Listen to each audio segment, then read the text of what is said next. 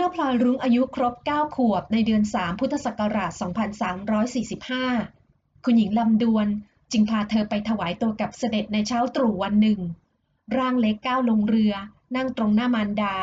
ขณะที่พี่เลี้ยง ผู้ยกผ้าเหน็บเอวขึ้นมาซับน้ำตาอยู่บ่อยครั้ง นั่งทางด้านหน้า ท่าทางเศร้าโศกและใจหายของนางพุทธแสดงให้เห็นว่านางไม่อยากให้แม่พลอย ไปอยู่ไกลหูไกลตาเลยแม้แต่นิดเดียว ความรักที่นางมอบให้กับเด็กสาวผู้นี้พลอยรุ้งรับรู้และอดซาบซึ้งไม่ได้ แม้ว่าตัวเธอจะไม่ใช่แม่พลอยก็ตาม หญิงสาวยกมือโอบกอดคนตรงหน้า แล้วแนบศีรษะซบลงบนบ่านุ่ม พี่พุธร้องไห้ทำไมจ๊ะนางพุธไม่ตอบแต่กลับสูดจมูกฟุดฟิต แล้วยกผ้าสีเข้ม ซับปลายหางตาสองสามครั้ง เองจักร้องไห้ไปใหญ่นางพุธลูกข้าไปร่ำเรียนแค่วางหลวงนี้เท่านั้น มิได้ไปไหนไกลสักหน่อย คนที่เลี้ยงแม่พลอยมาตั้งแต่อ้อนแต่ออกยิ่งสะอื้นตอบกลับผู้เป็นนายด้วยเสียงขาดห่วงว่าบ่าวรู้เจ้าค่ะ แต่บ่าวใจหาย เพราะจักไม่ได้เห็นหน้าคุณหนูอีกนานเจ้าค่ะ แล้วนางก็ซบหน้าร้องไห้ จนคุณหญิงลำดวนถึงกับเอ็ดเข้าให้ เองนี่นะ ร้องห่มร้องไห้จะเป็นจะตาย ทั้งที่วันนี้เนี่ยเป็นวันดีของลูกข้าแท้ๆเทียว เพราะถ้อยคำนั้น นางพุทธจึงจำต้องกลั้นสะอื้น เช็ดน้ำหูน้ำตาที่รินไหล เปรอะเปื้อนตามแก้มจนหมด บ่าวมิร้องแล้วเจ้าค่ะ จากนั้นจึงหันมาส่งยิ้มให้แม่พลอย คุณหนูรักษาตัวเองดีๆนะเจ้าค่ะ จ้า พลอยรุ้ง ลากเสียงยาว แล้วยิ้มกว้าง ในตากลมโตมองนางพุทธอย่างอ่อนโยน พลอยจะดูแลตัวเองให้ดีที่สุด พี่พุทธอย่าห่วงเลย บ่าวจะตั้งหน้าตั้งตา รอวันที่คุณหนูกลับเรือนเจ้าค่ะ เมื่อเห็นพี่เลี้ยงของตนหยุดร้องไห้แล้วพลอยรุ้งจึงกลับไปนั่งพับเพียบตามเดิม แล้วทอดสายตามองสองฝากฝั่งแม่น้ำถึงกระนั้นภาพต้นไม้ใบหญ้าอันเขียวชอุ่ม ก็ไม่สามารถทำให้ความตื่นเต้นของเธอ ลดน้อยลงเลยแม้เพียงเศษเสี้ยว ฝีพายยังคงจ้ำพายต่อไป แต่ใจของพลอยรุ้ง อยากให้มีอะไรมาดลใจให้เรือลำนี้ แล่นกลับไปยังบ้านพระยาสุรศักดิ์เสนาเหลือเกิน หญิงสาวระบายลมหายใจบางเบา เบือนสายตากลับมาก้มมองสร้อยทองที่ขุนบวรฤทธิเดชมอบให้เมื่อหลายเดือนก่อน ภาพของคนให้จึงผุดขึ้นมาในหัว ที่ชัดเจนที่สุดเห็นจะเป็นรอยยิ้มที่พลอยรุ้งมั่นใจว่า สาวๆหลายคนคงละลายไปกับรอยยิ้มนั้นได้ไม่ยากนัก พี่อยากมาพบเจ้า ก่อนเจ้าจะเข้าวัง สองวันก่อนชายหนุ่มมาหาเธอที่บ้าน พร้อมของฝากที่เธอชอบนักหนา พี่รู้ว่าเจะชอบของหวานนัก พี่เลยแวะซื้อมาฝาก ว่าพลางคลี่ห่อใบตองออก ข้างในนั้นมีทั้งทองหยิบทองหยอด ฝอยทองและจ่ามงกุฎ ลองชิมดูสิเจ้า พลอยรุ้งทำตามอย่างว่าง่าย ไม่ได้ทำปั้นปึงหรืออคติว่า เขามีหน้าตาเหมือนคนรักเก่า ที่ทรยศหักหลังตนเองแต่อย่างใด ทว่าบางครั้งอย่างมองหน้าเขา เธอก็อดเจ็บนิดๆในหัวใจไม่ได้ ไม่ใช่เพราะเขานอกใจเธอ แต่เพราะเขาเป็นส่วนหนึ่งของเหตุการณ์สำคัญที่พลิกผันชีวิตของเธอไปตลอดการต่างหาก หากต้องพบซื่อสัตย์และรักเดียวใจเดียว เธอคงไม่เห็นภาพบาดตา ไม่ต้องปวดใจจนร้องห่มร้องไห้อย่างหนัก และคงไม่ก้มหน้าก้มตาวิ่งข้ามถนนอย่างขาดสติ จนโดนรถชนเช่นนั้น นับจากวันนั้นจบจนวันนี้พลอยรุ้งก็ยังหาข้อสรุปไม่ได้ว่า เหตุใดเธอต้องมาติดอยู่ในร่างของเด็กผู้หญิงคนนี้ เป็นเพราะคำอธิษฐานของเธอ เป็นเพราะโชคชะตา หรือเพราะพระพรหมขีดเส้นทางให้เธอเดินทางย้อนเวลากลับมาหาใครบางคนกันแน่ ทุกคำถามไม่มีคำตอบ และเธอก็เหนื่อยหน่ายที่จะค้นหามันซะแล้ว สุดท้ายพลอยรุ้งจึงพยายามปล่อยวาง แล้วทำวันนี้ให้ดีที่สุด หลังจากเจ้าเข้าวังไปแล้ว เจ้าจะกลับเรือนบ้างหรือไม่ ในวันนั้นเสียงทุ้มนุ่มของขุนบวรฤทธิเดชปลุกให้เธอตื่นจากผวัง ภาพวันวันในสมัยที่เธอจากมาจางหาย กลายเป็นภาพคูคลองที่มีเรือแจวแล่นผ่านอย่างเชื่องช้า พลอยยังไม่แน่ใจค่ะ อย่างนั้นหรือชายหนุ่มพยักหน้ารับรู้ แล้ววางมือลงบนศีรษะของเธอ เช่นนั้น พี่อาจไม่ได้พบหน้าเจ้าอีกเลยกระมัง พลอยไม่ได้ไปไหนไกลนะคะ อย่างไรแล้วเราคงมีโอกาสได้พบกันบ้าง ตอบออกไปเช่นนั้น ทั้งที่ไม่แน่ใจนัก บางที เธออาจจะกลายเป็นสาวชาววังไปตลอดชีวิตก็เป็นได้ ก่อนขุนบวรฤทธิเดชจะลากลับนั้น ได้แวะไปหาคุณเพนกับแม่ทัพทีมที่เรือหลังเล็ก ดูเหมือนเขาจะมีของฝากไปให้เด็กสาวคนนั้นเหมือนกัน แม่ทัพทิม อายุไล่เลี่ยกับเธอ และกำลังจะกลายเป็นสาวชาววัง เช่นเดียวกัน ลอยรุ้งแอบได้ยินมาว่า คุณเพนจะพาแม่ทัพทิมไปถวายตัวกับเสด็จ หลังวันที่เธอต้องถวายตัวหนึ่งวัน และเสด็จพระองค์นั้นเป็นคนละพระองค์กับเสด็จที่คุณหญิงลำดวนจะพาเธอไปถวายตัว ด้วยเหตุนี้ หญิงสาวจึงโล่งใจ เพราะยังนึกไม่ออกเลยว่าจะต้องใช้ชีวิตในวังกับคนทำท่าทางเหมือนเธอเป็นศัตรูอย่างไร พลอยรุ้งดึงผวังความคิดของตนเองกลับมา เมื่อปลายหางตาสะดุดเข้ากับใครบางคน หญิงสาวหันขวับไปมองก็เห็นเรือแจวลำหนึ่งกำลังเคลื่อนเข้ามาเทียบเคียงด้านข้าง ฝีพายทั้งสอง ดึงกาบเรือของอีกฝ่ายให้มาติดกัน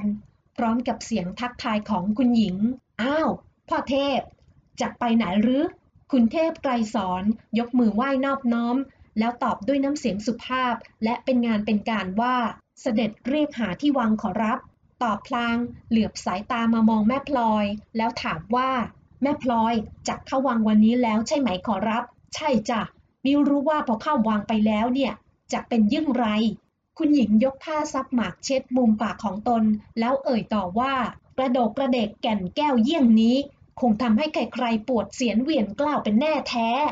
คุณเทพไกรสอนยิ้มบางๆให้กับถ้อยคำนั้น ก่อนหันมาอวยพรเธอ ตั้งใจเรียน และรักษาตัวดีๆ หนาหนูพลอย พลอยรุ้งยกมือไหว้ขอบคุณ ตอนที่ก้มหน้าให้กลางหน้าผากแตะกับปลายนิ้วนั้น ชายหนุ่มก็เอื้อมมือมารับไหว้ สัมผัสแผ่วเบา นุ่มนวลนนัก ทั้งที่มือของเขาหยาบกร้าน และแตกระแหงเฉกเช่นคนที่คุ้น แต่การจับดาบฝึกสู้รบ หากใช่หนุ่มสำอางอย่างขุนบวรฤทธิเดชไม่ ค่ะพี่เทพ เมื่อได้ยินเสียงตอบรับแผ่วเบา ขุนเทพไกรสอนจึงปล่อยมือของเธอ ยกมือไหว้ลาคุณหญิงลำดวน สั่งฝีพายให้จ้ำพายจากไป พลอยรุ้งมองตามแผ่นหลังกว้าง แล้วอดใจหายไม่ได้ ไม่รู้ว่าตนเองจะได้พบพี่ชายแสนดีคนนี้อีกเมื่อไหร่ อาจจะหลายเดือนหรือหลายปี และบางทีเมื่อพบกันอีกครา เขาอาจจะจำเธอไม่ได้เสียแล้ว หรือไม่เขาอาจจะมีขุนเทพไกรสอนจูเนียสักสองสามคนก็เป็นได้ ฝีพายจ้ำพายต่อไปตามคูคลองเมืองเดิม ซึ่งเป็นเส้นทางเมื่อครั้งขุนเทพไกรสอนเคยพาเธอมาเมื่อเดือนก่อน เมื่อผ่านด้านหลังวังหน้าออกสู่แม่น้ำเจ้าพระยาพลอยรุ้งก็มองเห็นยอดพระราชมนเทียนอยู่ไม่ไกล ยามนั้นสองฝากฝั่งคลองยังคลาคล่ำไปด้วยผู้คน ทั้งนั่งบนแพ บนเรือแจว เรือสำปั้น และเรือบรรทุกข้าวสาร และเรือลำใหญ่จอดเรียงรายกันอยู่เหมือนเคย ถึงกระนั้นเธอก็อดมองอย่างตื่นตาตื่นใจไม่ได้ หลังจากผ่านวังหน้ามาจนถึงวัดที่ตั้งระหว่างวังหน้ากับวังหลัง คุณหญิงลำดวนก็กระซิบบอกเธอว่า บริเวณนี้เป็นที่ตั้งของวัดสลักพลอยรุ้งจำได้ว่าวัดแห่งนี้เป็นวัดโบราณ สร้างในสมัยอยุธยา และปัจจุบันได้รับพระราชทานนามใหม่ว่า วัดมหาธาตุยุวราชรังสฤษหรือที่เรียกกันสั้นๆว่าวัดมหาธาตุ เมื่อครั้งที่มากับขุนเทพไกรสอนนั้นพลอยรุ้งไม่ได้สังเกตสังกาอะไรมากนัก ด้วยเอาแต่ตื่นเต้นกับวิถีชีวิตของผู้คน ริมฝั่งแม่น้ำทั้งสองฝาก อีกทั้งยังมัวแต่สอดสายสายตา หาของอร่อยๆตามเรือแจวต่างๆ เพราะความหิวจึงไม่ได้สำรวจอาคารและสิ่งก่อสร้างต่างๆ แต่อย่างใดจบจนกระทั่งวันนี้เมื่อความตื่นเต้นลดน้อยถอยลงแล้ว หญิงสาวจึงได้พิจารณาสิ่งรอบกายอย่างละเอียด จากวัดสลักเรือยังคงแล่นต่อไปกระทั่งมาถึงท่าช้างวังหลวง ซึ่งเป็นท่าที่เอาช้างลงอาบน้ำเช่นเดียวกับท่าช้างวังหน้า ท่าช้างแห่งนี้เรียกอีกอย่างว่าท่าพระ เนื่องจากเคยเป็นที่พักแพประดิษฐานพระศรีสักยมุนี เมื่อพุทธศักราช 2351 คุณหญิงสั่งฝีพายให้เทียบเรือที่ท่าช้าง แล้วพาพลอยรุ้งกับนางพุทธขึ้นจากเรือ เดินนำเลาะกำแพงวังไปเรื่อยๆ กำแพงวังหลวงตรงหน้าเธอ ซึ่งเคยเป็นกำแพงก่ออิฐถือปูนในตอนนี้ ยังคงเป็นระเนียด ปักกันดิน และเรียงด้วยอิฐที่ขนมาจากกรุงศรีอยุธยาและกรุงธนบุรีพลอยรุ้งเดินตามคุณหญิงสักพักใหญ่ ๆ จึงเลี้ยวซ้าย มาหยุดยืนตรงประตูกำแพงวังชั้นนอก ทางทิศใต้ของพระราชวังหลวง ซึ่งมีลักษณะต่างจากประตูวังที่เธอเคยเห็น ซึ่งเป็นประตูก่ออิฐแต่ตรงหน้าเธอตอนนี้เป็นประตูทรงมนดบ เครื่องไม้ทาดินแดงแบบกรุงศรีอยุธยา คุณหญิงหันมาจับจุงมือเธอก้าวข้ามธรณีประตูเข้าไปด้านใน สิ่งที่เธอเห็นหลังจากเดินผ่านกำแพงวังชั้นนอกมาแล้ว คือกำแพงวังอีกชั้นหนึ่งที่ทอดตัวขนานกันไป ในบริเวณนี้มีคนชุมนุมหรือพูดคุยกันอยู่พอประมาณ อีกทั้งยังมีแม่ค้าหลายคนมาปูเสือขายของ มีทั้งของกินและของใช้ต่างๆ เท่าที่พลอยรุ้งกว่าตามอง พบว่าส่วนใหญ่จะเป็นผู้หญิงสำหรับผู้ชายนั้นบางก็มาเดินเต็ดเตร่ไปมาทำทีเป็นเดินดูของที่วางขายเรียงรายกันอยู่บางก็พูดคุยกับผู้หญิง หากก็เป็นส่วนน้อยพลอยรุ้งเคยรู้มาว่าการพบปะพูดคุย คือการจีบกันระหว่างบุรุษกับสตรีชาววังนั้น เป็นไปได้อย่างยากลำบาก หากบุรุษหลายคนก็ไม่ยอมย่อท้อในการเกี่ยวสตรีชาววังแม้แต่น้อย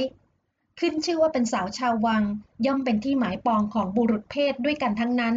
เพราะสาวชาววังเหล่านี้ล้วนมีความเป็นแม่ศรีเรือน ได้รับการฝึกงานบ้านงานเรือน อบรมกิริยามารยาทรวมถึงการมีความรู้มากกว่าสาวชาวบ้านธรรมดา จึงไม่แปลกที่จะตกเป็นที่หมายปองของหนุ่มๆพลอยรุ้งเคยได้ยินได้ฟัง หรือแม้แต่อ่านจากในหนังสือว่า ส่วนใหญ่หนุ่มสาวสมัยนี้ มักมีพ่อสื่อแม่สื่อ เป็นผู้เชื่อมความสัมพันธ์ และคอยบรรยายคุณสมบัติของทั้งฝ่ายหญิงฝ่ายชาย ให้บรรดาญาติพี่น้องได้ทราบโดยทั่วกัน ด้วยเหตุนี้ แม้จะยังไม่พบหน้ากัน ก็อาจจะเกิดความพึงพอใจต่อกันได้ เมื่อทั้งสองฝ่ายพึงใจกันแล้ว บิดามารดาของฝ่ายสตรีก็จะเข้ามากราบถวายบังคมเจ้านาย ที่ลูกสาวถวายตัวรับใช้อยู่ เพื่อขอทูลลานำลูกสาวออกไปมีเย่ามีเรือนตามประเพณีต่อไป สำหรับชายหนุ่มบางคนหากปรารถนาอยากพบเห็นหน้าหญิงสาวที่เป็นคู่หมาย หรือสตรีที่ตนเองหมายปอง แม่สื่อก็จะช่วยกันนัดแนะเวลาให้มาดักคอยดูตัวสาวคนนั้น ซึ่งสถานที่ส่วนใหญ่ที่มีการนัดแนะกัน คงจะไม่พ้นที่นี่นั่นเอง ใช้เวลาครู่ใหญ่กว่าคุณหญิงจะนำเธอมาถึงจุดหมายตำหนักของเสด็จที่ท่านตั้งใจจะพาเธอมาถวายตัว มีลักษณะเป็นเรือนหลังใหญ่สองชั้น ประตูตำหนักทางด้านหน้าไม่ได้ปิด จึงทำให้เธอมองเห็นว่ามีคนเดินไปมาอยู่ด้านในหลายคนด้วยกัน ซึ่งน่าจะเป็นลูกขุนน้ำขุนนาง ที่พ่อแม่นำมาถวายตัวรับใช้เสด็จเหมือนกับเธอ ในสมัยนี้นั้นไม่ว่าใครก็อยากพาลูกสาวมาถวายตัว เป็นค่าทุนละอองธุลีพระบาท ในเจ้านายตำหนักต่างๆ ด้วยกันทั้งนั้น เพราะถือกันว่าเป็นการเพิ่มพูนคุณสมบัติของสาวๆเหล่านั้น ให้มีคุณค่า ย่าเมื่อทูลลาไปมีเย่ามีเรือน คุณหญิงหยุดยืนมองอยู่หน้าตำหนักเพียงครู่ จึงจุงมือเธอเข้าไปด้านใน สาวชาววังคนหนึ่งปราดเข้ามาหา ซักถามกันอยู่ครู่ ก็เดินนำไปทางด้านหลังตำหนัก พอรุ้งสุดลมหายใจลึกสูดกลิ่นหอมที่กำลังอบอวนรอบกาย แล้วนึกถึงเรื่องราวในวังที่เธอเคยอ่านผ่านผ่านตา ว่ากันว่าสาวชาววังนั้นไม่ว่าจะไปไหน หรือนั่งที่ไหน กลิ่นหอมจากเสื้อผ้าของสาวๆเหล่านั้น ก็จะติดอยู่บริเวณนั้น แม้จะเดินผ่าน หรือลุกไปนานแล้วก็ตาม ติดนานติดทน ถึงกับมีคำพูดว่า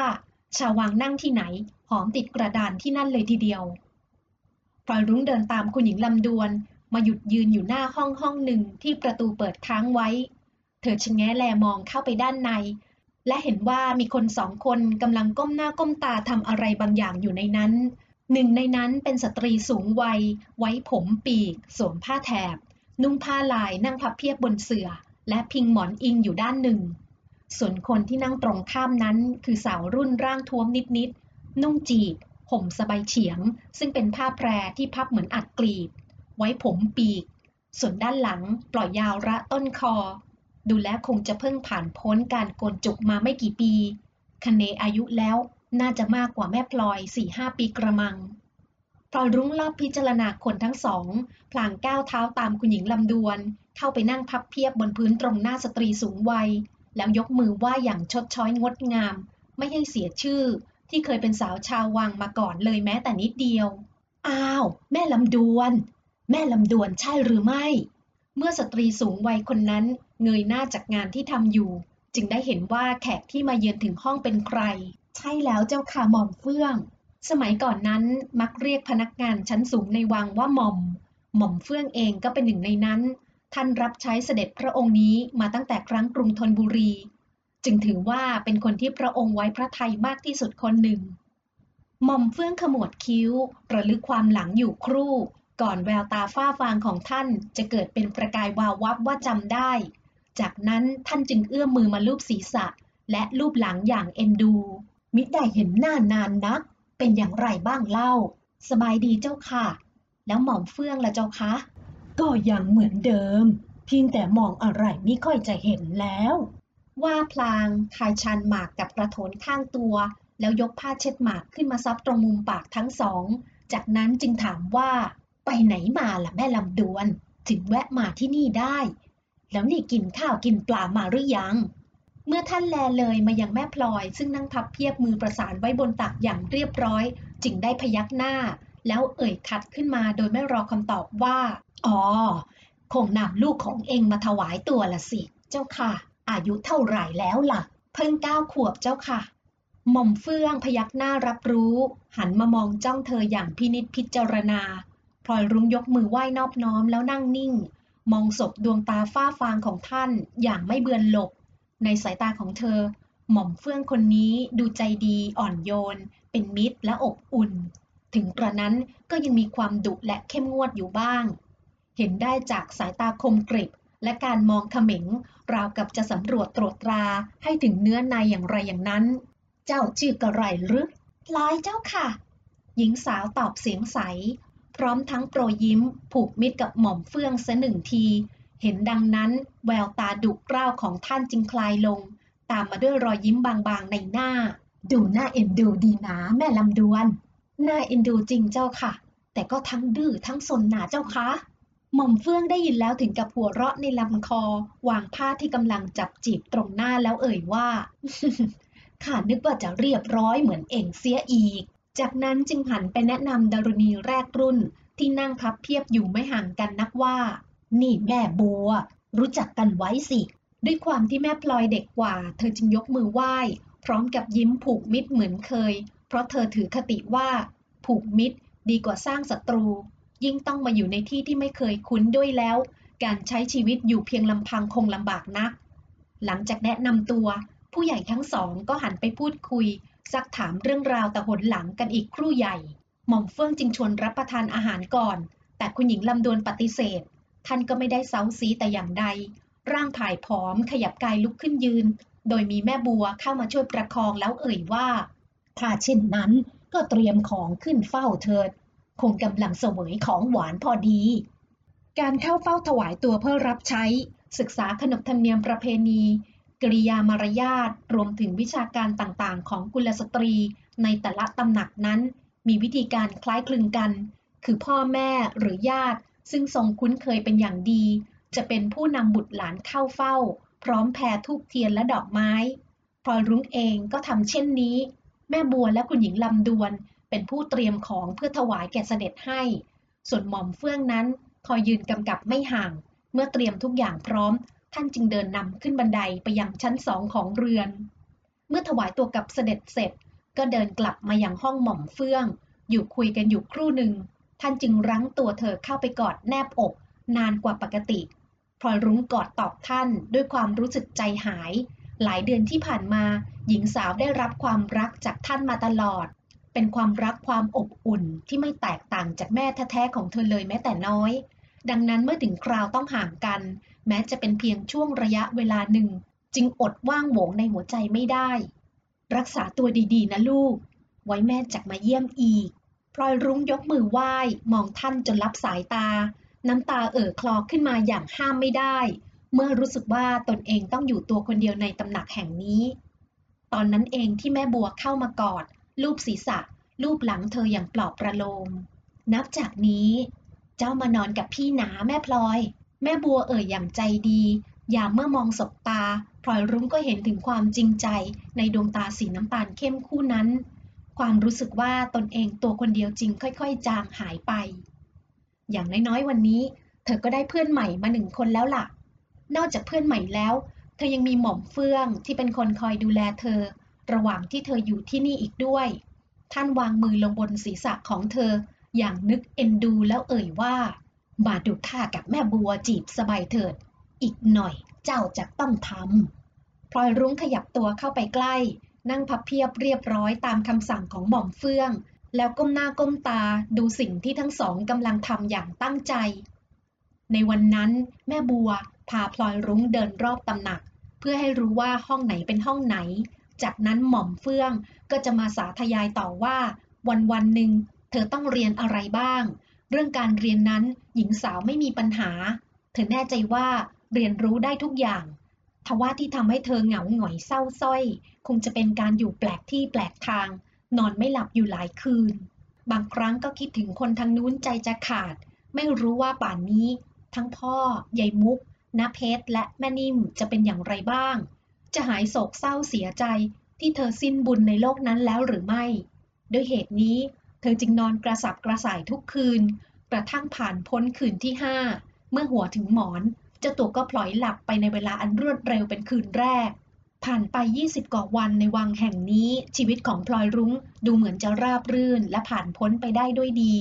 หญิงสาวมีเพื่อนเพิ่มขึ้นอีกหลายคน ทั้งแม่ผ่อง แม่พิกุล และแม่มะลิ ซึ่งอายุรุ่นราวคราวเดียวกับแม่พลอย คือ 8 9 และ 10 ขวบ ทว่าคนที่เธอสนิทที่สุดเห็นจะเป็นแม่บัว เนื่องด้วยต้องนอนด้วยกัน พูดคุยกันทุกคืน ความสนิทสนมจึงมีมากกว่าคนอื่น ล่วงเข้าเดือน 12 พุทธศักราช 2345 พลอยรุ้งมาอยู่ในวังได้ 9 เดือน เริ่มคุ้นเคยกับการใช้ชีวิตในวังเป็นอย่างดีแล้ว สิ่งที่เธอชื่นชอบที่สุด เห็นจะเป็นเรื่องอาหารการกินในแต่ละวัน นอกจากจะมีอาหารประจำสามมื้อแล้ว ยังมีอาหารว่างและอาหารรับประทานเล่น ซึ่งอาหารเหล่านี้ เหมือนอาหารของคนทั่วไป เพียงแต่กรรมวิธีทำประณีตบรรจงกว่ามากเท่านั้น อย่างเช่นขนมครก ถ้าเป็นขนมครกชาวบ้าน เมื่อตักออกจากเต้าก็รับประทานได้เลย แต่ขนมครกชาววังนั้น เมื่อตักออกจากเต้าแล้ว ต้องใช้กันไกรคลิปริมขอบที่เกรียมทิ้งให้หมด แล้วจึงจัดลงจานหยอดหน้าต่างๆ เช่นหน้าหมู ไก่และกุ้ง เมื่อนึกถึงขนมครก พลอยรุ้งก็อดคิดถึงพี่ชายที่แสนดีไม่ได้ รสชาติขนมครก ที่คุณหญิงนวลแขเคยทำมาให้รับประทานนั้น เธอยังจดจำได้ไม่เคยลืม แม้เมื่อมาอยู่ในวัง และได้ลองลิ้มชิมรสขนมครกอีกมากมาย หากก็ไม่มีขนมครกของใคร ที่อร่อยเหมือนกับในวันนั้นเลยแม้แต่น้อยพลอยรุ้งบรรจงตักขนมครกออกจากเต้า วางลงบนจานเพื่อให้แม่มะลิซึ่งนั่งตรงข้าม ใช้กันไกรคลิปริมขอบ ในตอนนั้นภาพของขุนเทพไกรสอนได้ผุดขึ้นมาในห้วงความคิด มือที่กำลังจะตักขนมครก จึงหยุดชะงักอยู่อึดใจ ก่อนวินาทีต่อมา ผู้เป็นเจ้าของจะขยับมือต่อไปเป็นปกติ กระทั่งได้ยินสาวชาววังที่นั่งใกล้เธอเอ่ยว่าแค่ได้ยินมาว่าแผ่นดินเราเกิดศึกอีกแล้วหนา คนที่ได้ยินรีบกระเถิบเข้ามาใกล้ ถามกันรัวเร็วอย่างอยากรู้ ศึกกับใครอีกเล่ากับพวกพม่ารามันอีกหรือไร ใช่ข้าได้ข่าวมาว่าพวกพม่ายกทัพมาตีเชียงใหม่แล้วตอนนี้ กองทัพหลวงอะเดินทางขึ้นไป ต่อตีข้าศึกหลายวันแล้วด้วย พลอยรุ้งรับฟังอย่างเงียบๆกระทั่งใครคนหนึ่งเอ่ยชื่อคนที่เธอเคยคุ้นขึ้นมาศึกครานี้ขุนเทพไกรสอนไปด้วยหรือไม่แม่สร้อย เสียงนั้นเบาราวกระซิบ แต่เพราะนั่งชิดกัน เธอจึงได้ยินชัดเจนเต็มสองรูหู มือที่กำลังจะเอื้อมออกไป ชะงักไว้กลางอากาศอยู่เช่นนั้น ไปสิ ไปกับกองทัพหลวงนั่นล่ะ ตายจริง ห่วงนักหรือแม่เรไร คนเป็นเพื่อนหยอกเย้ามิต้องห่วงดอก เองก็รู้ไม่ใช่หรือว่าขุนเทพเก่งกาจเพียงไหน แหม ขึ้นชื่อว่าไปรบทับจับศึกก็อดห่วงไม่ได้ดอก ไม่รู้ว่าศึกครานี้จะหนักหนาสาหัสเพียงใด จากรบยืดเยื้อกี่ปีก็หารู้ไม่ แล้วอย่างนี้จะไม่ให้ห่วงได้หรือ แม่เรไรยังคงอดครวญต่อไป พลอยรุ้งเองก็ยังแอบฟังต่อไปเช่นกัน ถ้ากองทัพหลวงกลับมา โดยที่ขุนเทพไม่ได้กลับมาด้วย แล้วข้าจะทำเช่นไร โถเอ้ย แม่เรไร เองพูดอย่างกับเป็นคู่มั่นคู่หมายของขุนเทพอย่างนั้นแหละ นิ่งไปครู่ก่อนเอ่ยต่อว่า เองคงไม่รู้ละสิ ว่าคุณหญิงนวลแขหมายตาลูกสาวเจ้าพระยาพักดีไพศาลไว้ ลางทีหลังจบศึกครานี้ ขุนเทพอาจได้เมียสักคนก็เป็นได้ แม่เรไรคลางลึกในลำคออย่างผิดหวัง พลอยรุ้งแววเสียงโลหะกระทบกันดังเคร่ง ตามมาด้วยเสียงหม่อมปีบเอ็ดเข้าให้ ก่อนจะเทศนาซะยืดยาว เมื่อนั้นหญิงสาวจึงหมดความสนใจ พยายามปิดหูไม่ฟังเสียงพร่ำบ่น ก้มหน้าก้มตาตักขนมครกจัดใส่จานต่อไป กระทั่งทุกอย่างเรียบร้อย ความคิดของเธอก็หลุดลอยไปสู่ใครคนหนึ่งที่ยามนี้อาจกำลังจับดาบฟาดฟันฆ่าศึกศัตรูอยู่ก็เป็นได้พลอยรุ้งนึกเสียดายที่ไม่ได้พบหน้าพูดคุยกันก่อนที่เขาจะออกศึก หญิงสาวระบายลมหายใจยาว พลางดึงผ้าเช็ดหน้าสีขาวที่ขุนเทพไกรสอนเคยให้ไว้ออกมาดู สัมผัสมันแล้วภาวนาด้วยกระแสจิตอันแรงกล้า ให้เขาอยู่รอดปลอดภัย อย่าได้มีอันตรายใด ๆ มากล้ำกลายจนถึงชีวิตเลย ในปีจอ จัตวาศก จุลศักราช 1164 ตรงกับพุทธศักราช 2345 พระยาเชียงใหม่มีใบบอกลงมาว่า สืบได้ความว่าพม่ายกกองทัพจะมาตีเมืองเชียงใหม่ โดยครั้งนี้พม่าจัดกำลังถึงเจ็ดกองทัพ ให้อินแซวุ่นเป็นแม่ทัพใหญ่ เข้าตั้งค่ายล้อมเมืองเชียงใหม่อย่างหนาแน่นทั้งสี่ด้าน ในหลักฐานว่าพม่าใช้เสาขนาด 3กำยาว 12 วา ฝังลงดินถึง 8 เมตร หวังให้ในเมืองขาดแคลนเสบียงอาหาร อดอยาก ทางสยามได้จัดกองทัพ เช่นเดียวกับคราวพุทธศักราช 2340 โดยกรมพระราชวังบวรสถานมงคลทรงเป็นแม่ทัพใหญ่บัญชาการศึก เจ้าฟ้ากรมหลวงเทพหริรักษ์และพระยายมราช พระองค์เจ้าลำดวน พระองค์เจ้าอินทปัตโดยเสด็จด้วย ทว่ากรมพระราชวังบวรทรงพระประชวรพระโลกนิ่วพระอาการกำเริบหนักที่เมืองเถิน ไม่สามารถเสด็จบัญชาการรบได้ จึงรับสั่งให้เจ้าบำเรอภูทรซึ่งเป็นกรมขุนสุนทรภูเบศเป็นแม่ทัพ คุมกองทัพวังหน้ายกไปทางเมืองลำปางทางหนึ่ง ส่วนเจ้าฟ้ากรมหลวงเทพหริรักษ์และพระยายมราชยกขึ้นไปทางเมืองลี้ กองทัพวังหน้าตีกองทัพพม่าที่ลำพูนแตกไป เจ้าฟ้ากรมหลวงเทพหริรักษ์จึงนำกองทัพวังหลวงขึ้นไปพร้อมกันที่เมืองลำพูน และเข้าโอบล้อมค่ายพม่าที่เมืองเชียงใหม่ไว้อีกชั้นหนึ่งครั้นเมื่อทางพระนครได้ข่าวพระอาการประชวรของกรมพระราชวังบวร พระบาทสมเด็จพระพุทธยอดฟ้าจุฬาโลก จึงโปรดให้กรมพระราชวังหลัง เสด็จขึ้นไปส่งเยี่ยมพระอาการ และช่วยงานพระราชสงคราม กรมพระราชวังบวร จึงพระราชทานพระแสงดาบให้กรมพระราชวังหลัง ทรงถืออาญาสิทธิแทนพระองค์ ให้เร่งระดมเข้าตีช่วยเมืองเชียงใหม่ให้ได้ เมื่อกรมพระราชวังหลังเสด็จถึงกองทัพไทยที่ล้อมกองทัพพม่า ทรงทราบสถานการณ์ว่ากองทัพพม่าอ่อนล้ามาก จึงทรงสั่งการให้เข้าตีในวันรุ่งขึ้น และให้ไปกินข้าวเช้าในเมืองเชียงใหม่ให้จงได้ ถ้าผู้ใดย่อท้อจะเอาโทษตามพระอัยการศึก ในทัพในกอง พร้อมกันทั้งทัพกรมพระราชวังหลัง ทัพในพระราชวังหน้า ทัพกรมหลวงเทพหริรักษ์ก็ยกระดมพลเข้าตีค่ายพม่า ซึ่งล้อมเชียงใหม่ แต่เวลาสามยามพวกกองทัพสยาม ยกกรูเข้าไปจะเข้าแหกค่าย เห็นปืนพม่ายิงหนักนัก ต้องแอบอยู่ตามคันนา ต่างคนต่างยิงกัน พอสว่างขึ้น พระยาพิชัยจึงร้องให้ไล่ฟันไล่แทงนำกองทัพเข้าไล่บุกบั่นฟันแทงเข้าไปก่อน นายทัพในกองทั้งหลายจึงนำทหารตามเข้าไป